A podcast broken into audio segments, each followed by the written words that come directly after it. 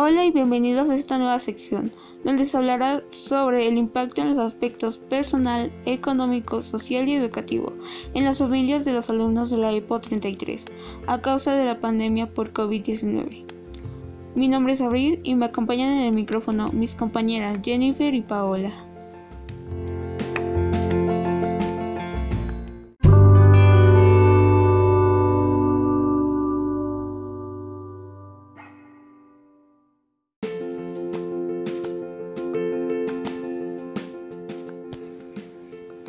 Hablemos de cómo esta pandemia nos ha estado afectando de manera personal. Como sabemos, la pandemia por COVID-19 nos llevó a la mayoría a quedarnos en nuestras casas. Y hablando generalmente, nos ha traído como consecuencia un gran cambio de la manera en la que solíamos vivir. Nos ha traído incertidumbre. Nuestras rutinas han sido alteradas. Hemos creado malos hábitos de comer y dormir, por el hecho de que ahora solemos estar despiertos hasta altas horas de la noche pero lo más perjudicial ha sido el aislamiento social. El hecho de estar en nuestra casa por un año completo a la mayoría nos ha traído a lo largo sentimientos de estrés, ansiedad, miedo, tristeza y soledad, llegando a los extremos de que empeoren los trastornos de salud mental, como la ansiedad y la depresión. Si es que se llega a estos extremos, lo mejor será que se acuda a un especialista de inmediato. Y puede que se estén preguntando el hecho de por qué tenemos estos tipos de sentimientos. Esto se debe a que los seres humanos somos seres sentimentales y debido al COVID-19, con todas sus sacudidas, hay una sensación de caos constante que resulta difícil poner a un lado. Después de todo, abandonar rutinas y la zona de confort para vivir situaciones donde nos encontramos compartiendo un mismo espacio de manera constante con otras personas no es sencillo. Además, sumando la restricción de movilidad y la forma deriva a una serie de sentimientos negativos, y no son difíciles de liderar, pero sí es posible practicar la tolerancia y sobrellevar las circunstancias, de una manera de que los sentimientos negativos no se adueñen de nosotros. Pero no hay que pensar que todo es malo, ya que hablando desde mi perspectiva y puede que también desde las de mis compañeras, Gracias a la pandemia hemos podido pasar más tiempo con nuestra familia, nuestra relación con la familia se ha hecho más cercana, empezamos a pensar también en los demás y no solo en nosotras. Y debido a que ahora tenemos más tiempo libre, nos hemos dado más tiempo para nosotras. Empezamos a tener más atención sobre nuestra salud física y mental. Creamos nuevos pasatiempos. Pudimos darle más seriedad sobre lo que realmente queremos hacer en el futuro. Y puede que muchas otras personas también estén pasando por los mismos cambios. También siento que deberíamos ser capaces de reflexionar un poco más personalmente. ¿Cómo? Enfocarnos en lo que realmente importa, cuidando nuestra salud y seguir todas las indicaciones de prevención y contención. Empezar a valorar a nuestra familia y amigos desarrollar nuevas habilidades y competencias laborales y o de aprendizaje, apoyar a las personas que realmente lo necesitan. Siempre recordando que habrá una esperanza a cualquier situación en la que nos enfrentemos.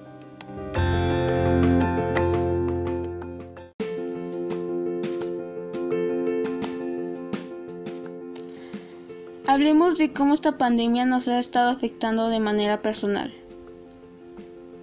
Como sabemos, la pandemia por COVID-19 nos llevó a la mayoría a quedarnos en nuestras casas y hablando generalmente nos ha traído como consecuencia un gran cambio de la manera en la que solíamos vivir.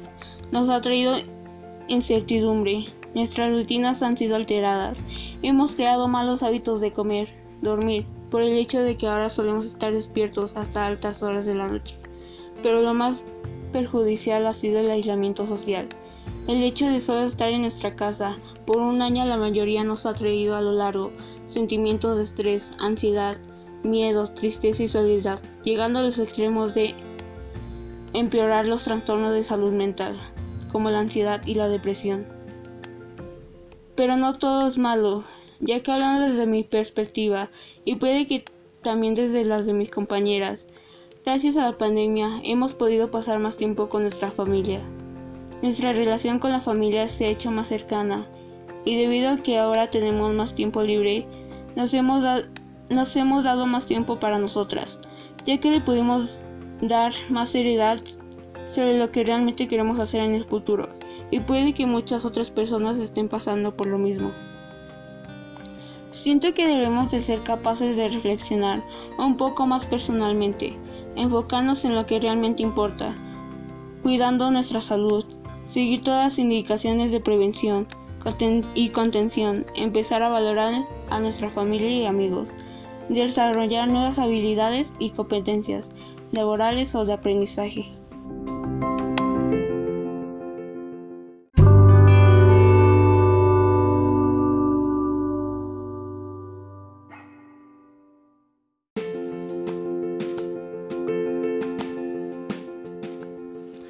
Pasaremos a hablar sobre el impacto social a causa de la pandemia COVID-19.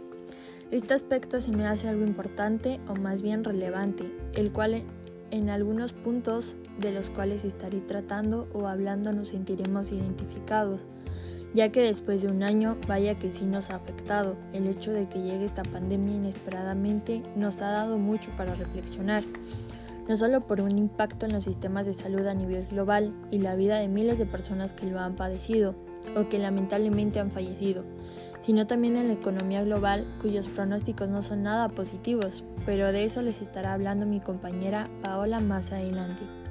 Pero en esta ocasión me gustaría enfocarme en cómo nos ha impactado en algunos temas sociales.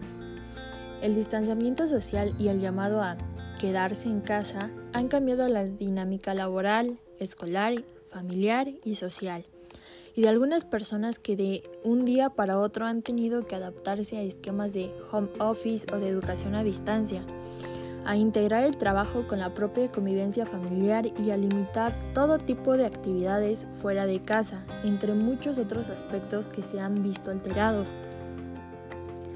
Esto sin duda representa un reto superior importante para el que muchos no estábamos preparados, ya que llegó inesperadamente.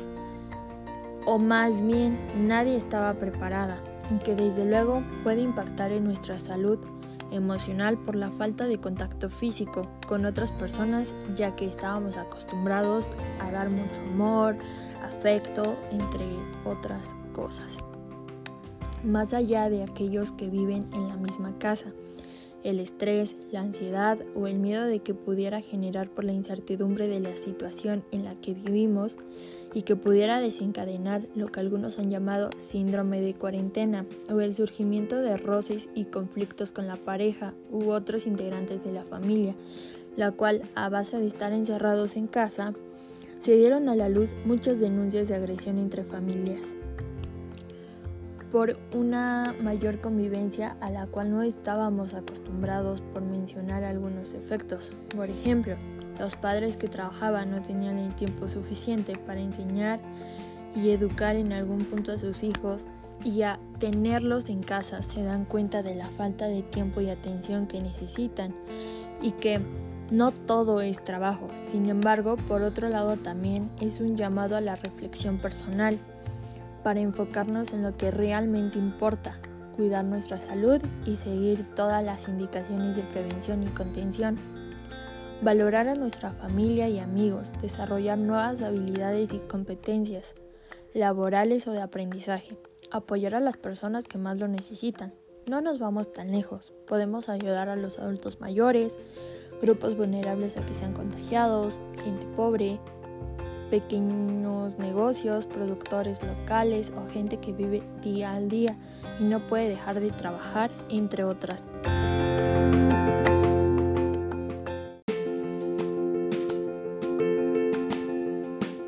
Esto sería todo por mi parte. Gracias.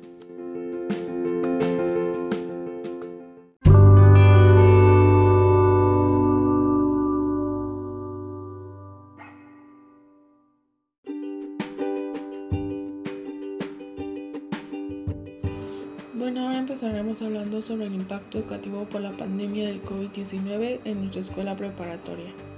Como bien sabemos, llevamos aproximadamente un año en clases virtuales. En este año cada uno de nosotros se ha tenido que enfrentar a diferentes problemas. Problemas como cuáles. Cada uno de nosotros ha tenido que trabajar bajo el estrés y la ansiedad. También hemos presentado problemas durante nuestras clases virtuales como la falla de internet, la falla de luz o fallas con nuestro correo institucional. Esto hace que estudiar en casa sea difícil, ya que como dice el profesor Daniel, la tecnología no tiene palabra de ley. También hay que recordar que varios de nuestros compañeros desafortunadamente no tienen la economía suficiente como para contratar un servicio de internet. En esto también les llega a afectar porque tienen problemas con la entrega de los trabajos y con la asistencia en clases virtuales. Otra manera en la que el aprendizaje se ve afectado es, es cuando cada uno de nosotros prefiere más la escuela, la escuela presencial que la escuela virtual. Como muchos dicen, en la escuela virtual pueden aprender más, pueden ser más didácticos y es más entendible. Ahora empezaremos hablando cómo afecta la pandemia del COVID-19 a la economía de México. Bueno, empezaremos con las estadísticas. Estadísticamente hay una tasa estimada del 11,7% de desempleo de la población económicamente activa. Esta cifra es del 2020, lo que equivaldría aproximadamente a 6 millones de personas. Imagínatelo, 6 millones de mexicanos sin empleo por el COVID-19. Obviamente esto afecta a los padres de familia de nuestra preparatoria, ya que algunos de ellos han quedado sin empleo y por ende esto afectará a sus hijos. En un estudio realizado, el 62% considera que la economía familiar ha resultado afectada o muy afectada a causa de la pandemia. En materia laboral, 54% de los jóvenes consultados refiere que el empleo de sus padres o tutores se han visto afectados o muy afectados. Hay que recordar que varios de nuestros compañeros trabajan y estudian, y ellos comparten que sus empleos se han visto afectados o muy afectados un 49%. Estos porcentajes hablan del deterioro de la situación económica de las familias, lo que refleja en la preocupación por la economía del país. 92% de la población se dice que está muy preocupada o preocupada. El 81% está consternada por la economía familiar.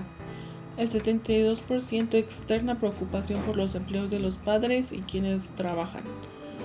72% muestran inquietud ante la posibilidad de perder su empleo y sueldo. Estas son las estadísticas de los empleos perdidos en el año anterior. Recordemos que actualmente en el 2021 seguimos teniendo muchos contagios. El COVID sigue existiendo todavía en México, obviamente.